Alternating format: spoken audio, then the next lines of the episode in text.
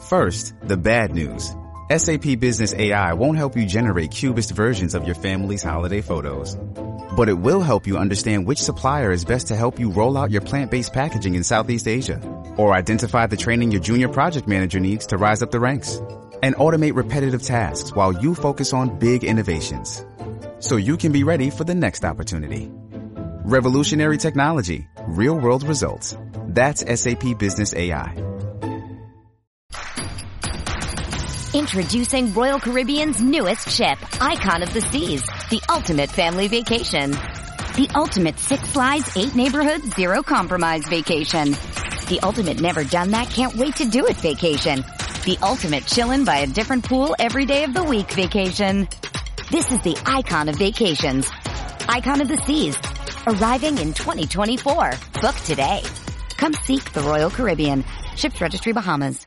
Start a journey, not a fad. Kick off your fitness journey with up to $500 off Peloton Bike, Bike Plus, or Tread packages. Choose the package that will take your training to the next level with accessories like our cycling shoes, heart rate band, non-slip grip dumbbells, and more. Join now and you'll see why 92% of households that start the year with Peloton are still active a year later. All access membership separate. Offer ends January 8th, 2023. Excludes Bike, Bike Plus, and Tread Basics. See additional terms at onepeloton.com. Here's what's cooking on today's Sports Stove podcast. A big trade in the NFL. Julio Jones, the Tennessee. We're going to cover that. Major League Baseball All-Star ballots came out. We've got a guest to talk to us about the All-Star game. Then we're talking some NHL and some NBA to close out the episode today. That's what's cooking on today's Sports Stove podcast. From Belly Up Sports and the Belly Up Podcast Network, you're listening to the Sports Stove Podcast with your host, Vince Stover.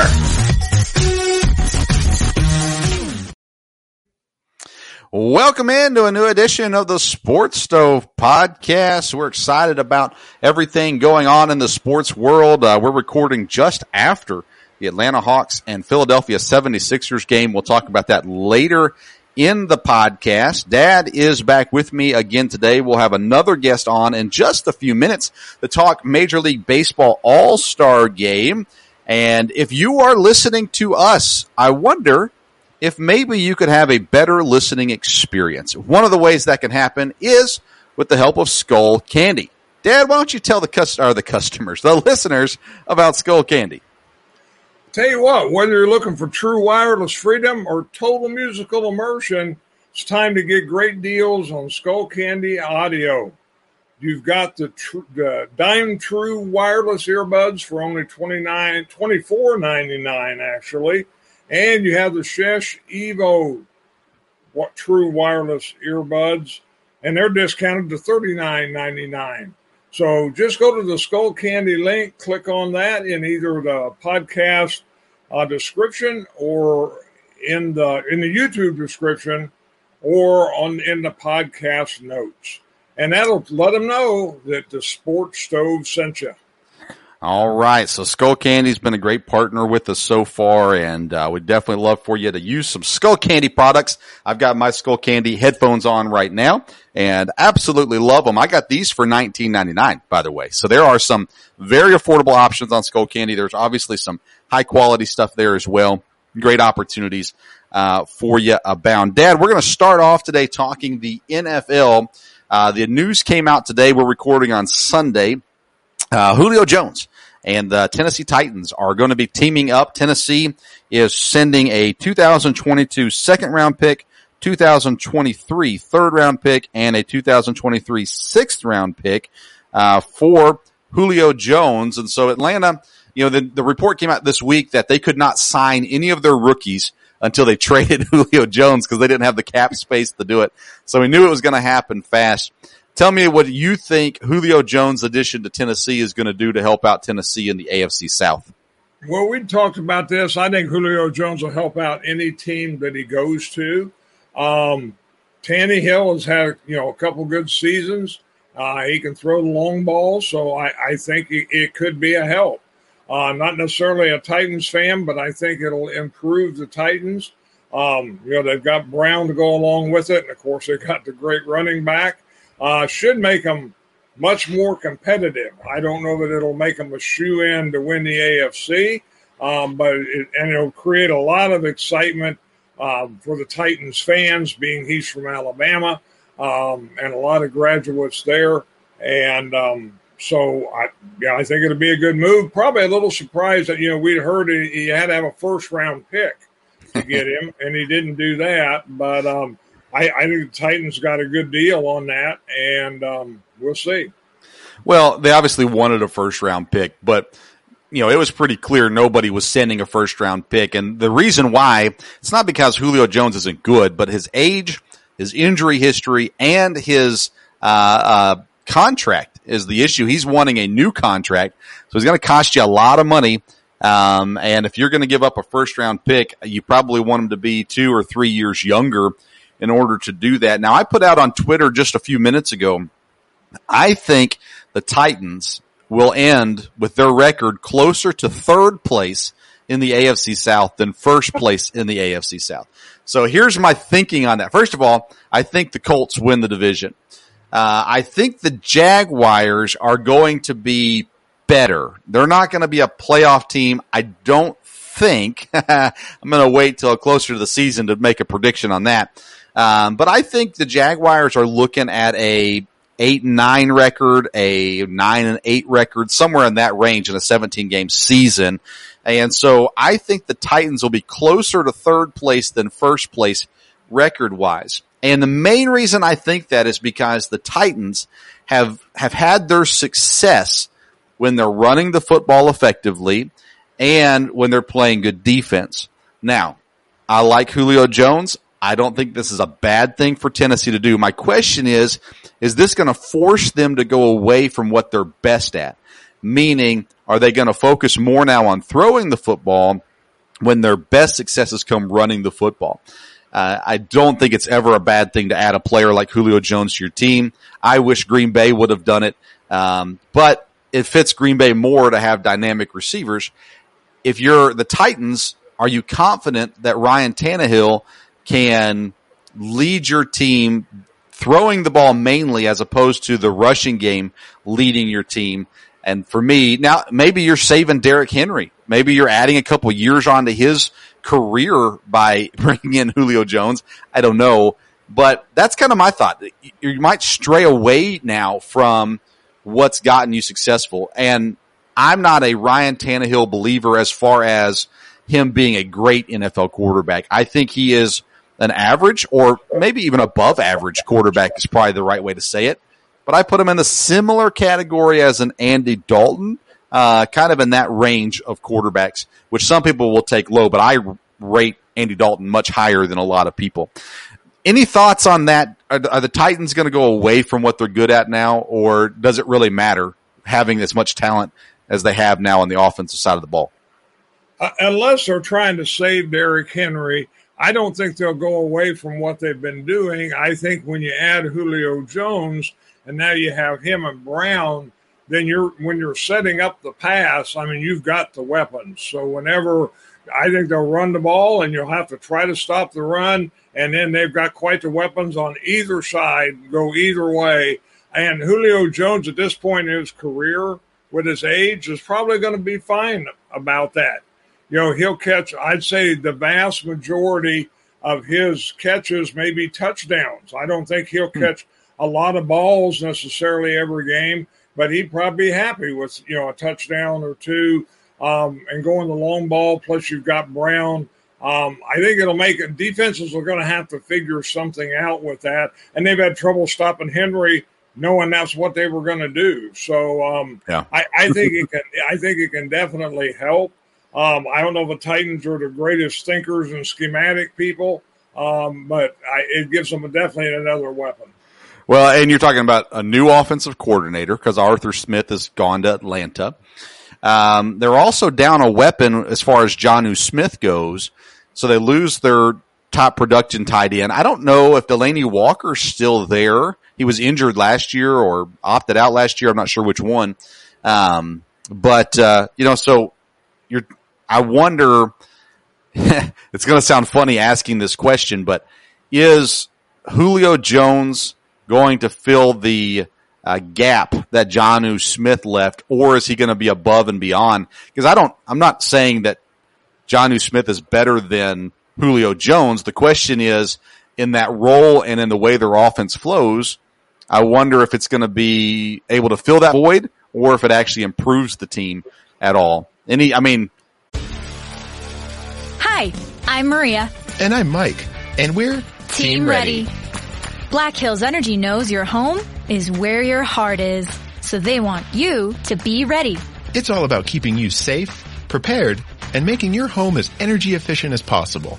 Everything from how to weatherize your home to how to stay safe during extreme weather. Be ready for anything. Go to blackhillsenergy.com slash team ready. Again, I don't know. I, I feel stupid saying losing Jonnu Smith and adding Julio Jones – you know, is that really an upgrade? I guess it is, but any thought, any thoughts on that? I, I think, yes, I think Julio Jones will fill the gap there. I think the key for the Titans will be to find a very good blocking tight end because um, that's going to be a bigger issue. Before, the tight end had to be one of the main receivers. He doesn't yeah. have to be the main receiver now. He needs to be the guy that once or twice a game can go up the middle, catch it when you throw it to him, and the blocker. Now, whether they'll find that guy or to be able to develop that guy, you know, we have to be seen. But I think that's where the change would come, not from running the football, but from being a two or three wide receiver set at times instead of relying on the tight end. Yeah, I mean, I don't know that Julio Jones can fill the uh, the the missed opportunities of Corey Davis, but we'll see. Uh, there you go. Oh boy, the Titans. We'll see. I, like I said, I think they'll be closer to third than first, but we will see. Uh, if you're listening to us today, it's in part because we are presented by Yeti Coolers. Yeti Coolers are at home on the dock, at the ranch, in the blind, or on the boat. And the Tundra 65 is no exception. It is uh, Yeti's most versatile cooler, just as adept at keeping your catches cold in the field as it is storing the drinks and food for your backyard barbecue. This ice chest, the, the Tundra 65, is plenty roomy and can hold a limit of redfish or your prized brisket without breaking a sweat. You can customize this cooler with your favorite collegiate or Major League Baseball logo. Click the link in the YouTube description or in the podcast notes to visit Yeti Coolers and get your cooler today. Uh, speaking of being able to customize with Major League Baseball logos, we're going to transition now to Major League Baseball and joining us now is a writer from Belly Up Sports, Graeme Wallace. How you doing, Graeme? I'm doing great. Happy, uh, happy to be with you guys here. Well, thanks so much for coming, uh, being with us. Now, you've got an article coming out tonight. Is that correct? On uh, yep. the Major League Baseball All Star ballots, and they're first coming out. So, uh, let's get started with a very simple question: Who you got in the All Star game? Yeah, it's a great question. Uh, I didn't have too much difficulty with my selections this year, um, and really happy that there is an All Star game after last year's uh, kind of rapid fire uh, season but I'll just kind of go through it uh, position by position if that's okay. Yeah, let's do uh, it. You guys can let me know what you think. Uh, first base, I don't think there's going to be a lot of uh, debate or uh, controversy here. I went with Vladimir Guerrero Jr. Um, he's also my pick for American League MVP so far. I know that yeah. doesn't mean anything after 56 games, uh, but the guy's just leading the world in everything home runs, OPS, average, you name it. And he's really showed an improved physique as well on the bases and defensively as well. So that's really great to see after last season. Uh, he kind of showed up uh, to camp and, and towards the beginning of the season, not in the best shape. So uh, it's good to see him running around the bases and really hitting the ball hard. Yeah. Uh, in the National League, I went with Max Muncy. Um, I think it was a bit of a different year. A lot of the usual suspects: um, Paul Goldschmidt, Anthony Rizzo, um, Paul, uh, excuse me, Joey Votto, the Canadian. I got to shout him out for that. Uh, Freddie Freeman. Uh, none of them are having really typical years uh, like they usually do. I think M- Muncy's done enough uh, so far to uh, get my votes, at least for the first few days. I've been trying to vote every day, and he's been getting my votes so far. Um, you, you, second base, um, I went with another Blue Jay. I promise I didn't vote for only Blue Jays, uh, but Marcus Semien is looking like the player he was uh, in 2019 uh, when he was a top three MVP candidate. Um, you know, DJ LeMahieu is is usually in the mix, but he's not really having a great season. It's kind of a microcosm of the Yankees' uh, struggles uh, offensively so far this year, which is very okay with me. But uh, Semien's been great. He's among the WAR leaders. Uh, had a bit of a slow April, but he's really picked things up. Player of the month for May, so that's great What- to see. Uh, so at second base in the AL, a guy that I had was Whit Merrifield. How close is is he comparison to Semien?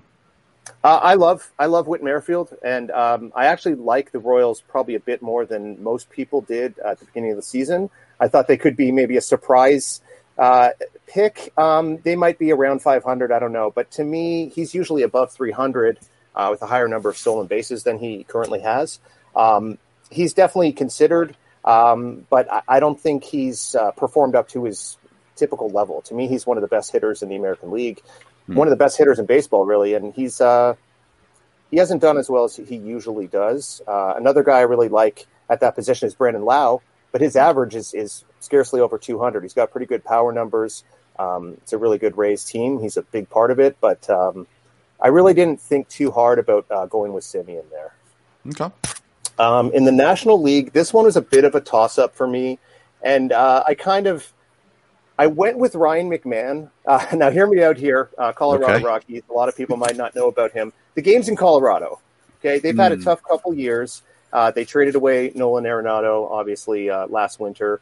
Probably they're going to see uh, Trevor Story walk out the door pretty soon. Um, that's not the only reason I picked McMahon. He's got 12 home runs. His, his power numbers are really good. Say what you will about playing uh, in Coors Field, but uh, I think the guy's done a really good job. Uh, there's a few other guys that deserve consideration, um, but I went with McMahon. That might change in next week or, or as uh, Phase One continues here. But I, I gave McMahon the nod uh, for now. Yeah, and I had Albies there. Um, Albies has had a great, and he really, uh, especially lately, Albies has been pretty solid. And you know, looking at that second base spot in the National League, I didn't feel like there were a ton of guys that made a whole lot of sense uh, there, but I did not take into effect that the game is in Colorado, and you've got to have somebody. And I don't think Trevor Story is that guy this year, No. so you got to have somebody there for sure. Yeah. All right. Good. Keep going. Okay, so shortstop, um, I went with Xander Bogaerts here. At first, it seemed like a really obvious pick, but actually, another Ray almost got in there. Joey Wendle. They have identical wars. I, Joey Wendle is one of my favorite non-Blue Jays players. The guy plays with no gloves, just old school, great defensively. His defensive numbers are quite a bit better than Bogaerts, but Bogaerts has really impressive uh, offensive numbers. He's been a big reason why Boston's been so explosive this year. So I gave Bogaerts uh, the nod for now, uh, but I think I might reevaluate that um, kind of as the, the voting process goes along. Uh, in the National League, uh, not a big, not a big surprise here. I went with Fernando Tatis Jr. Uh, for Yeah. me, he's the most uh, exciting player in baseball um, for a few different reasons. He hits a ton of home runs, but he's also missed a lot of games, and and he's committed a lot of errors. So he's exciting for kind of good and bad reasons, but um, even from opening day when he avoided that that tag. I don't know if you saw that, but he did. Oh, Yeah. sorry, I got to center myself here. He he did a great job avoiding the tag, and he did that splits move later on, that home run against Houston to tie the game. He's just electrifying. He's bringing more young fans to the game, and at the end of the day, that's what this is. It's an exhibition. It's supposed to be fun. That's a guy I really want to see. Um, some people might say Trea Turner or something like that, who's also a great player in his own regard. For me, you got to go Tatis Jr. Just make the pick. Don't think too hard about it. Don't overthink it. Just uh, kind of move on from there. I feel like Tatis and Vlad are two just, I mean, you can't argue them. they Yeah. are what they are. They're young. They're exciting. The Major League Baseball needs this because as great as Mike Trout is, he's not super entertaining. Tatis and Vlad, um, Ronald Acuna, who I'm sure we'll talk about, those guys are young and they're entertaining. They're bringing a lot to the game. I think it's a good thing for sure. Yeah. Um, so moving on, third base, uh, I went with Rafael Devers. I, I kind of voted for a lot of Red Sox, which feels weird to me, but I'm trying to be unbiased here. Uh, they've been a real surprising team, uh, and he's been a big reason why. 15 home runs. He hit that uh, rocket of a moonshot against the Yankees on uh, Friday, which Yeah. was just out of there, and it felt like it was under a second. Uh, he's been really impressive. He needs to work on his defense a little bit, but I think he's done enough uh, with the offensive numbers and uh, just his overall value to kind of negate uh, his defense, which still needs a bit of work. Uh, how how much does defense ever play into all star all star nods? You're, yeah, that's a good question. You know, I I've had a couple debates about this. Some people are more into the advanced metrics and, and yeah. WOBA and the weighted uh, runs created and things like that. Uh, I look at that stuff more than defensive things. I, I do try to look at the full picture, but I mean, come on, uh, we're not really looking at it. That's a great uh, point by you, Vince. I mean, you know, if you're robbing home runs every other night, that's one thing. Lorenzo Cain had some years where it seemed like every night there was a stat of him or a, a clip of him stealing somebody's home run. But it seems like overall we're looking, and especially in the day and age of fantasy baseball and how big it is, it's, yeah. it's offensive stats. But, you know, if you make a bunch of errors, that should play a role in it for sure. Who you got in third base on the National League side? I went with Kris Bryant. Um, there was a bit a bit of a toss up here, but I thought his numbers were really impressive. Kind of a nice bounce back year for Bryant. Um, and the Cubs, a lot of people thought they were going to be third, fourth place sellers at the deadline. Uh, they've been really hot over the last month or so. They're, they find themselves in first place in the National League Central. And isn't it fitting that one of their stars from their 2016 World Series championship team is is one of the guys leading uh, leading that charge uh, to to the top of those standings? So uh, yeah. I, I, think that uh, Bryant deserves the nod for now. Um, there's a few other guys that are having good seasons, but uh, I didn't think too hard about that. He's an established veteran. He's having a really great year, and uh, we'll, we'll, see how that goes. Yeah, I'm with you on that one. Yeah. Okay, so uh, in the in the catcher category, I went with a couple of old favorites: uh, Salvador Perez. Yep. Uh, Kansas City Royals. It'll be his seventh uh, All Star appearance, which is really quite impressive. He's only 28 years old. It seems like he's been around forever. Uh, yeah. Obviously, he's been a part of those couple of World Series teams. One that won it, and the other one that lost it to the Giants. But uh, I I thought about Mike Mike Zunino here of the Rays. Um, I'm pretty high on the Rays. They've been really great all year. He's got really good power numbers, but he's in more of a timeshare with uh, Francisco Mejia, mm. um, and his average is a little under 200 right now. So I didn't feel great about putting him there. Um, again, defense isn't huge uh, when it comes to this stuff, but Perez, for me, I think he's probably got the best arm among catchers, at least in the American League, and uh, his power or his offensive numbers are great. So I went with him, and then uh, I went with Buster Posey in the National League. Um, you know, a lot of people thought his career was kind of winding down. He's playing in his age 34 season right now, uh, but he's kind of continued to turn the clock back. And uh, there's quite a few guys in the National League that are having really good seasons. Uh, Carson Kelly, um, Realmuto, uh, and even Yadier Molina, age 38 mm-hmm. season, he's he's hitting, uh, I believe, 279, something like that. So uh, he might make the team, and if he makes it, that'll be his 10th selection, which is really unbelievable. I think the guy's a Hall of Famer, first ballot, most likely, and uh, just had a great career. So a couple yeah, of the old guards there, if you will. it's amazing the season Posey has had. Dad's a Giants fan, so he's been really happy okay. with it. And you, you know, coming into the season last year, you had the prospect that came up and played last season. He didn't really do great in San Francisco, but that kind of seemed to be maybe changing of the guard happening. And you thought maybe Posey would get some more run at first base, but Brandon Belt's been okay there for them too. Posey coming along, that's probably one of the biggest reasons San Francisco's had such a good season so far is Posey yeah. coming back to form. Uh, I'm with you 100% on that one. Okay, good to know. I think uh, Joey Bart was the uh, the prospect yes. have kind of waiting yeah. in the wings there, um, but he might have to wait uh, in those wings a little bit uh, longer than than he thought. Uh, yeah. Now we get to uh, the outfield. Um, a bit of an interesting mix of players there, especially in the American League. Um, I went with Adolis Garcia, the rookie from the Texas Rangers. He's actually a 28 year old rookie. There's a couple of older rookies this year, himself and uh, main Mercedes, Mercedes, who are really uh-huh. kind of lighting it up right now. Um, he's been really electrifying. He, great power numbers. He, he can really play the field as well. It's good to see Texas kind of have a kind of blossoming star. It's been a rough few years for some fans of uh, Rangers baseball. Uh, I also went with uh, Aaron Judge. He's had a nice uh, bounce back year. Uh, he's been able to stay on the field, which is the biggest uh, factor in that, I'd say. And I went with uh, Mitch Haniger, another guy who's having a nice comeback season. I think the Mariners have been decent. They've been kind of around 500, and uh, he's been a big reason why.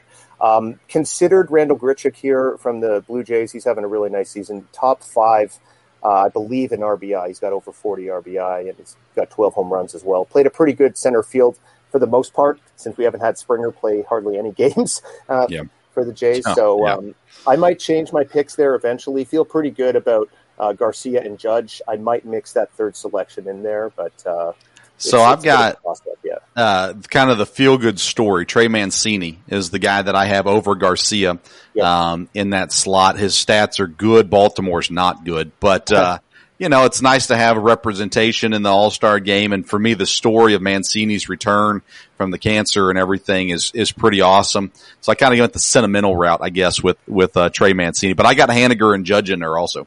Okay, you know it's funny. Baltimore is having a really tough year, but Cedric Mullins, you Hmm. could also consider him as well. He's got really good numbers. He's got a WAR above two, Hmm. and uh, you know, good stolen base numbers. Pretty underrated power as well. I don't think both of them will probably get in there, but just another kind of food for your for your thought, perhaps for a future ballot. Now, um, in the National League, I went with uh, Ronald Acuna Jr. We kind of talked a little bit about him earlier, and I went with a couple of Reds. I felt weird about this because they're they're you went with two Reds? I did, yeah. Nick Oh, my goodness. Castellanos is leading the National League in batting average, so Yeah. I felt weird about, uh, bad about not having him on my ballot. And I went with Jesse Winker. Uh, Yeah. He's had a great year. He's in the top five, I think, in average as well. Thought about Tyler O'Neill, Canadian as well, uh, but I don't want to vote for him just for that reason. Um, Again, Reds aren't having a great year, but I think they both deserve it. So unless one of them gets really cold or someone else heats up or whatever, I, I think I'm going to stay like that uh, for for the rest of the voting season. But uh, we'll see what happens.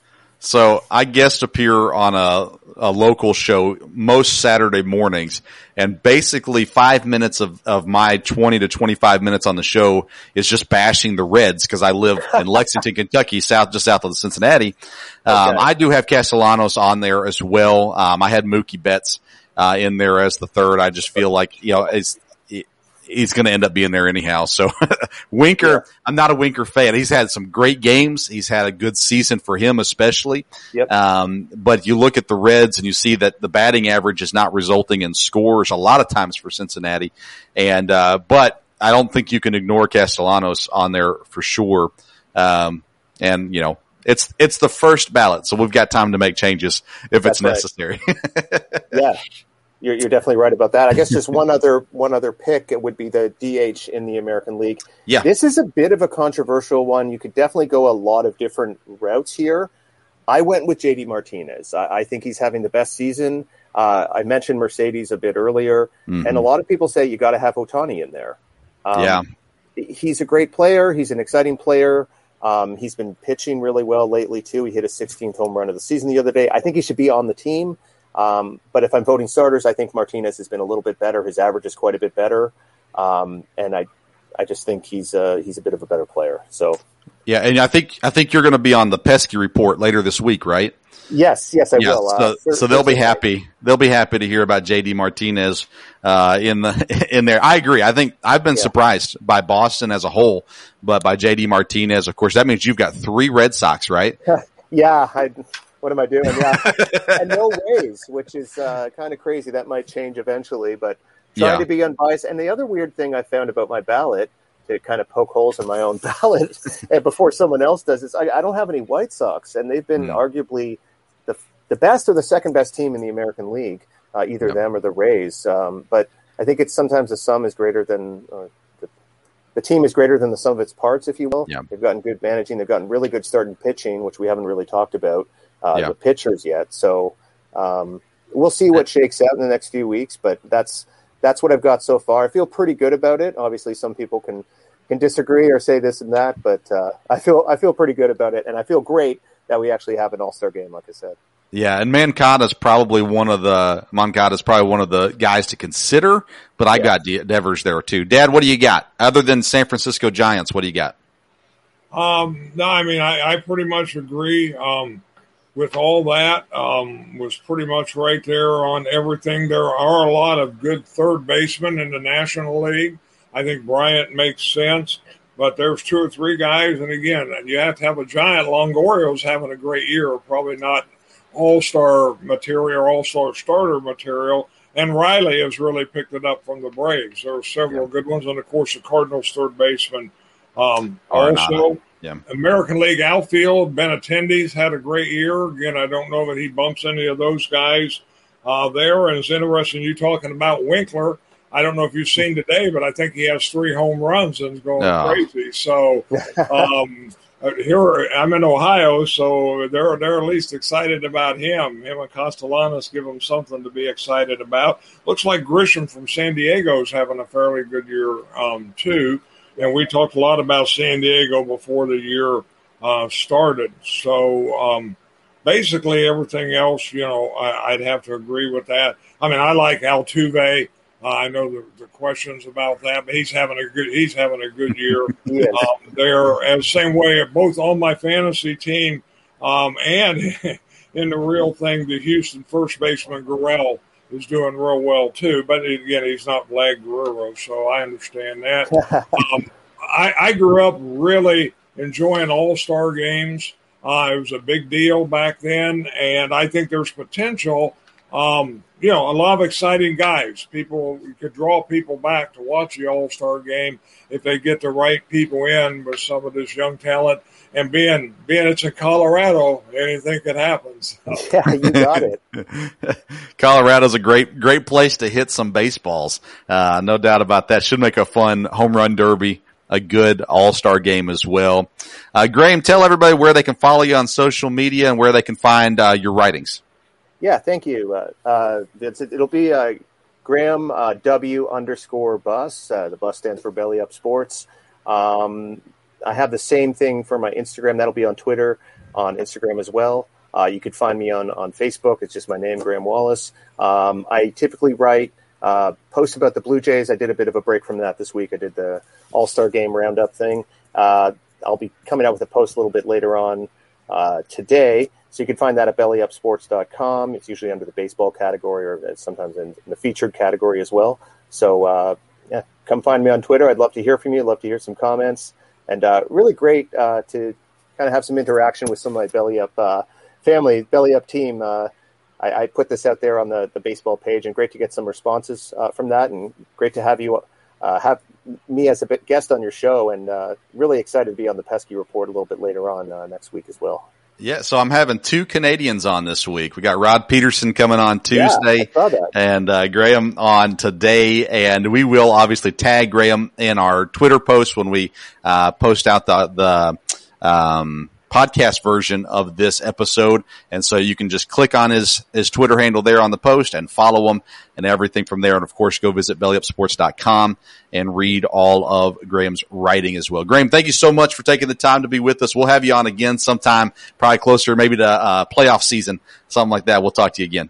Yeah, thank you so much, Vince. I hope my Blue Jays are in there, and uh, you guys enjoy uh, the rest of your Sunday. Uh, thanks, Graeme. Okay, see ya. See you. All right. That's Graeme Wallace from bellyupsports.com. Uh, great, uh, great conversation there with him about the Major League Baseball All-Star. Dad, I was pretty much right with them all along. I had a couple differences, um, there in the AL outfield, um, and in the NL outfield, but pretty much, and first base. I had Freddie Freeman from Atlanta at first base. Um, but overall, pretty much, pretty much right down the line with them. Any, any major thoughts or differences with him? Uh, no, not really. Like I said, you know, it'll be interesting to see how the voting goes. Um, but again, I, I think, you know, he was selecting the guys that'll make for a great team and make for watching the game. And um, there's a lot of guys at this point of the season who have the stats that are all pretty equal. May not be that way at the first of next month, so we'll see. Yeah.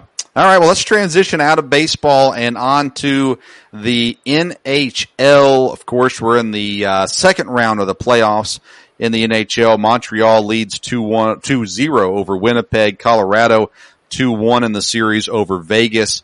Boston and the Islanders are tied up at two apiece and then Tampa Bay up 3-1 over Carolina as it sits during this recording. Two things I want to talk about real quick though, Dad. Let's start with the Scheifele hit. Uh, this was made big news. A lot of people talking about it. He ends up getting suspended for four games and chose not to appeal the suspension. I watched this, this hit a lot. Look back at it and I just didn't see the penalty. I didn't see a four game suspension. If the, um, oh, and I don't have it written down. The guy that he hit, had he gotten up and skated off, I mean, we're not even talking about this other than a great hit, in my opinion, at least. I don't understand the suspension. I don't understand why you wouldn't appeal the suspension. But uh, I don't think I've asked you yet about this. So, what are your thoughts on the Scheifele hit? Does it warrant a suspension? Did you see the the the illegalness of the hit, or or what's what do you think on this? Well, again, I think um, they took that guy off on a stretcher at the end Yep. of the game. So, you know, there was definite potential for injury. Um, I've enjoyed watching. There have been great hockey games in the playoffs. Historically, the um, officials swallow the whistle in the playoffs, and that's been true. But it, to me, it's been very physical. Um, just a lot of the series is just very, very physical. Uh, it's fun to watch, but I think when you get to the end of the game, um, there can be a lot of emotion and um, a lot of build up, you know, things that we don't see or things that we don't hear. And, um, you know, you had an empty net goal and he just was, had, was fed up. Um, the, as meditated as it seemed to be, the guy made a long run at the guy. The game was over. Um, you can't have people get hurt. Um, you have to be careful with that. I mean, you know, if you get hurt checking and that kind of stuff, that's all part of it.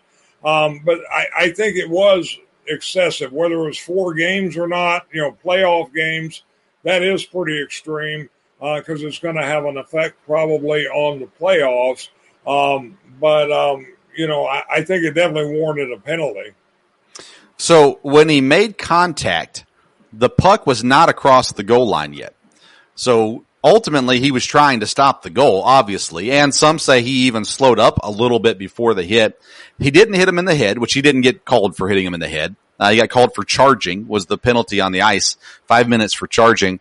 Um, you know, you say we can't have people getting hurt, but it's hockey. I mean, you know, I, Yeah, I know, I know we're in a society that, that, uh, you know, is afraid of people falling down, but you know, I don't know. To me, especially a four, I, any suspension, I didn't think it was warrant of any sus- suspension. If you call the penalty on the ice, so be it. You say the game's over, but if he stops skating, if he stops playing, he's going to get benched because he didn't try.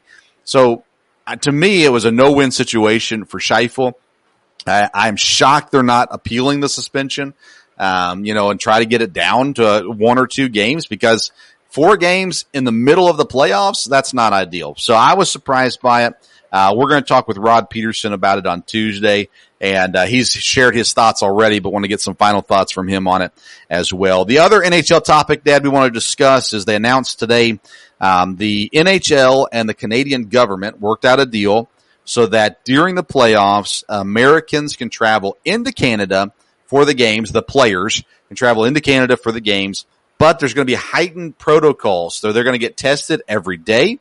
They're going to be uh, quarantined and bubbled while they're there in Canada. They're not allowed to have any um, any contact with the outside world uh, as far as leaving the bubble or anything like that. They're going to go in, they're going to play the games, and they're going to come back to America.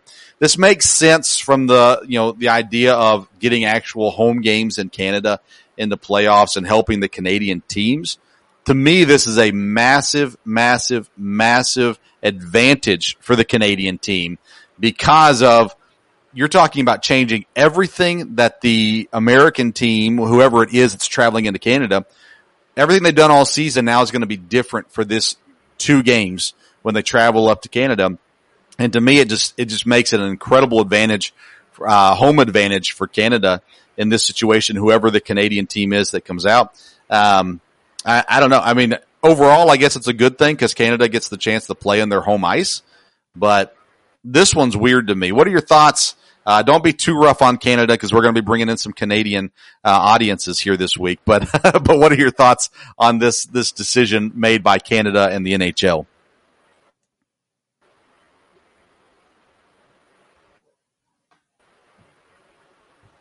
Oh, we lost him. He uh he cut off there just a second. We'll get him back to get his thoughts on this. Um, Usually we got about three more minutes before he cuts out, but today he goes a little bit early. He'll be back with us in just a second, but we're talking about the NHL and the playoffs and the decisions that were made. I want to remind you, if you're listening to us, so we are presented by Skull Candy and Yeti Coolers.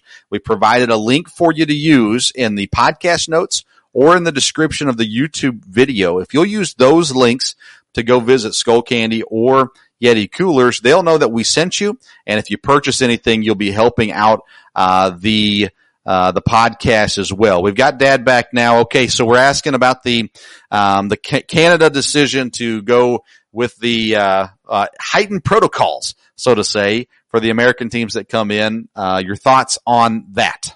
I think it will be an advantage for the Canadian teams. Again, I can see where the NHL um, wanted to do this. Um, I've kind of wondered all along. I think the fact that they didn't decide anything early um, has kind of gotten into this situation now. Um, I think it will be a disadvantage um, for the American teams going in. Like you said, it's not their normal system at all. They haven't been quarantined all year. Um, it'll be interesting with the matchup here because you're going to have the best team going up there first, probably, probably Colorado. Um, so I think we'll see right off if Colorado goes up there and struggles, then it's it's going to bring more attention to it. Um, the Canadians teams will be the fourth seed. Um, so it'll be, you know, it, it'll be interesting there. They really haven't said much yet about the Canadian teams coming down here. Is they're going to, you know, what's their restrictions going to be? Because Canada's are going to be concerned about them going back into Canada. So, um, and maybe that'll come out more in the next day or so. Um, but um, yeah, I mean, in some ways, it's it's good. But I've wondered all along, and we've asked guys that we've had on, hey, how are they going to do playoffs? And it was, well, we're going to wait and see. You know, they're going to wait and see, you know, where everything is going on in our country. And like I said, things are really relaxed here. Everybody's being careful, but luckily, where sports is kind of getting back to normal, um, there won't be anything normal about this. So, like you said the other day, it's different watching those games in Canada on TV with no crowd that's a, that that's a different, and that'll be a different thing for the United States too. They're used to big crowds now, a lot of excitement, you know, and now they'll all be pumped in. So I think it it could definitely be an advantage um, for the Canadian teams, and um, I'm sure it's a concession the NHL had to make.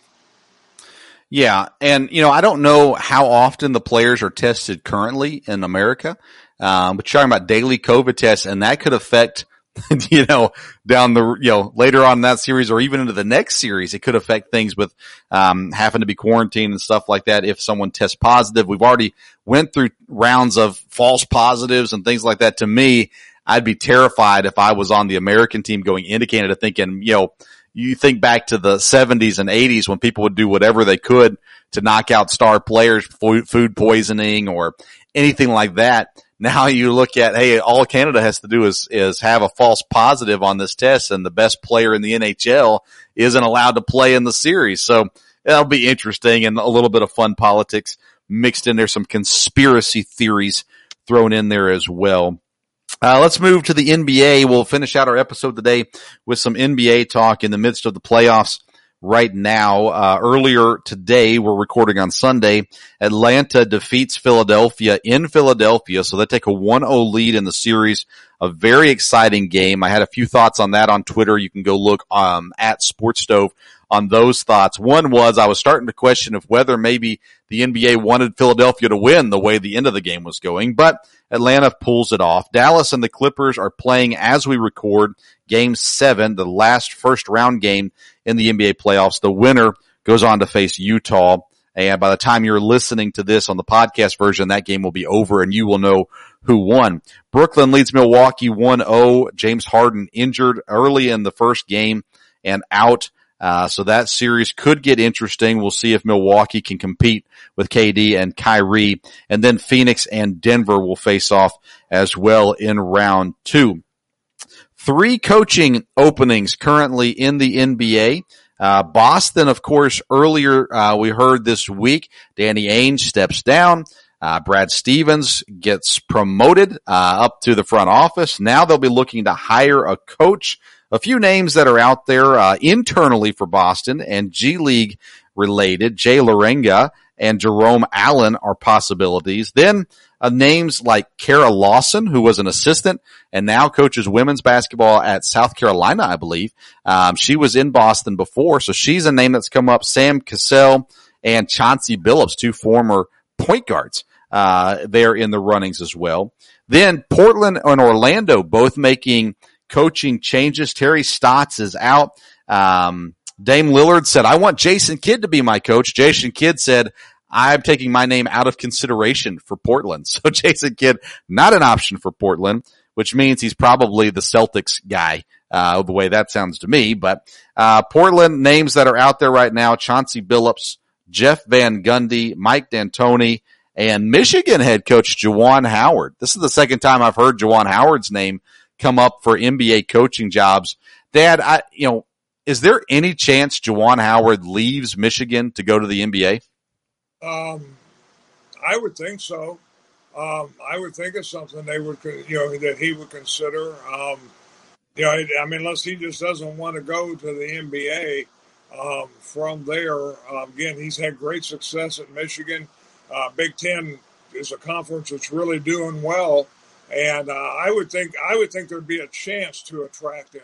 I wouldn't be shocked if he stayed in Michigan either. Uh, yeah, I don't know how he can go in, what, two years ago and talk about, you know, I'm back, we're bringing it back, Michigan's going to be back, all that kind of stuff. And then after two years, take off for another job. But to me, it's almost like he has to stay at Michigan and rebuild and, and try to get a championship there. And until he does, or until it's obvious he's not going to, aka Jim Harbaugh, uh, then, then it'll be time to leave. Uh, that'll be interesting though. Uh, I like Mike D'Antoni. Um, would be a great fit in Portland with the roster they have. Chauncey Billups should get an opportunity to coach here very soon. Jeff Van Gundy, I would not hire Jeff Van Gundy, um, at all. And, uh, you know, I just, I think he's past, past his time there. Orlando, they're apart with their head coach, Steve Clifford. Um, they are in rebuild mode. So I expect them to hire someone with no head coaching experience, or at least not NBA head coaching experience. Maybe somebody that's already in the organization, maybe another young up and comer kind of guy as they look to rebuild. Uh, they traded Vucevic this, this season to Chicago. They got some draft picks out of that, some young players there already. Definitely an opportunity, uh, there as well.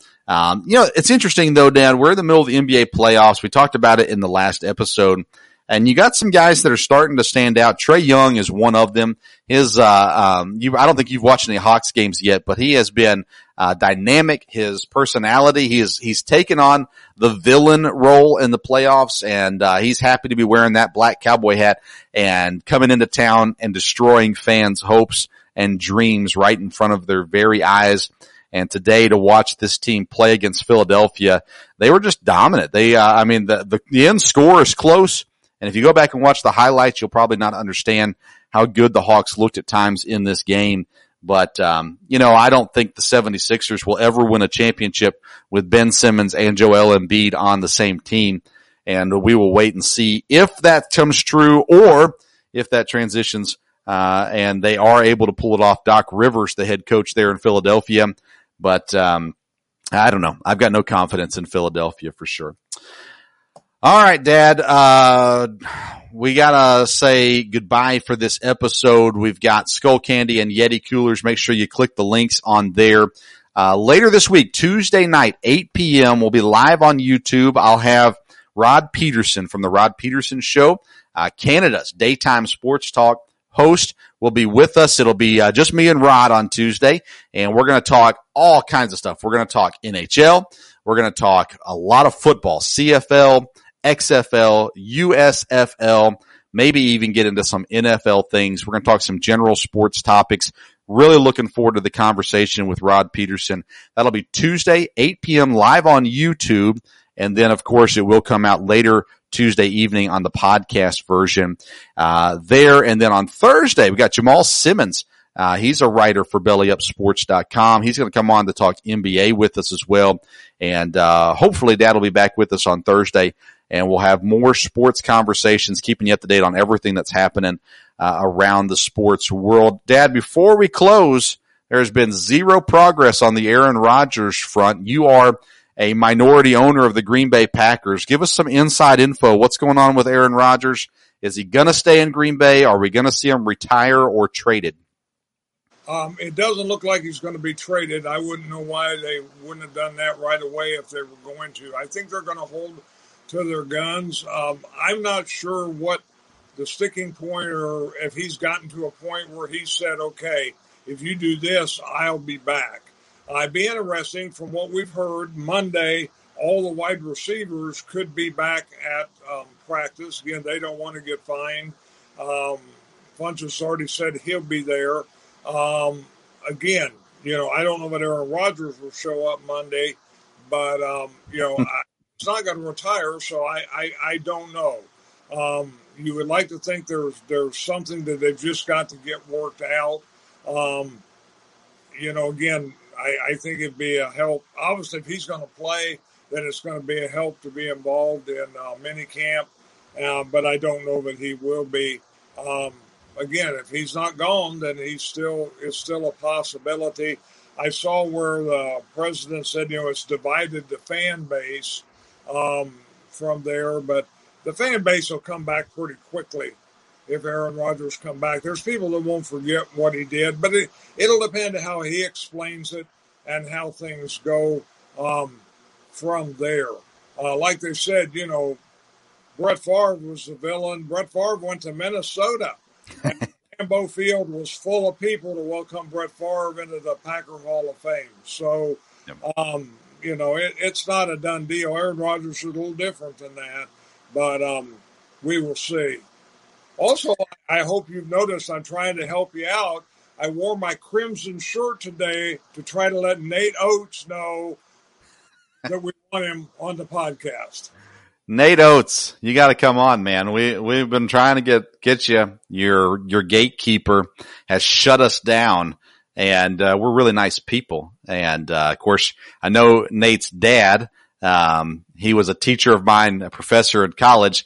Sadly, me and Nate's dad don't have a great relationship, even though he was my professor in college. That might actually hurt us more than it helps us. But uh, nonetheless, hopefully we can get uh, Nate on one of these days. I appreciate that. Dad, you also had a um, an interesting baseball stat or fact, um, all star fact. Do you still have that with you?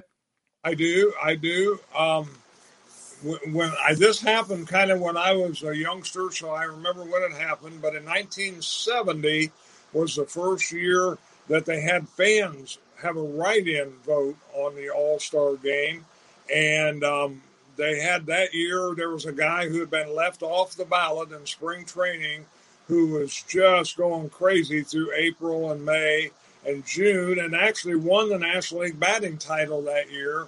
And he was a write-in uh, Rico Carty from the Atlanta Braves, and he was a starter. You had Hank Aaron, Rico Carty, and the great Willie Mays all starting in the outfield, and um, that was and that was the start of fans being involved once again to have write-ins, and then later on to be able to vote people in the All Star game, which was a great thing because it involved people and. Um, and you know, you, you, baseball needs the fans. Back then, they had the fans fully on their side, but a lot's happened since then. All right, very nice. Good find uh, there, Dad. I want to give a quick shout out to the Behind the Mic podcast, Behind the THA, Behind the Mic podcast. Um, part of the Belly Up family. I finally got around to listening to it this weekend. Phenomenal podcast, uh, NFL history. His most recent uh, episode was about how the teams got their names. Um, really, really great podcast. And I wish I would have listened to it earlier and I finally got around to it. So shout out if you're listening today and you like the NFL and NFL history. He's got a ton of, of episodes there with, with lots of history. So look that up behind the Mic podcast. We'll have Mike on the, this podcast here in the future as we get a little closer to the NFL season but uh, um, wanted to give him a shout out because it really is a terrific podcast. And there are several good podcasts on the uh, Belly Up Network. There are some not. So no, I'm just kidding. They're all fine. Uh, they don't all make the All Star game, but they're all good podcasts. But behind the mic podcast, worth worth your time to take a listen to uh, there as well. All right, Dad. Thank you so much for being with us. We sure appreciate Graeme Wallace joining us earlier today as well make sure you go and follow Graeme and look at his writings. He's got good stuff there on bellyupsports.com. Go visit the links for Yeti coolers and for Skull Candy. And until next time, which will be Tuesday at 8 p.m. on YouTube and on the podcast uh, when we have Rod Peterson on, we'll see you around the sports stove.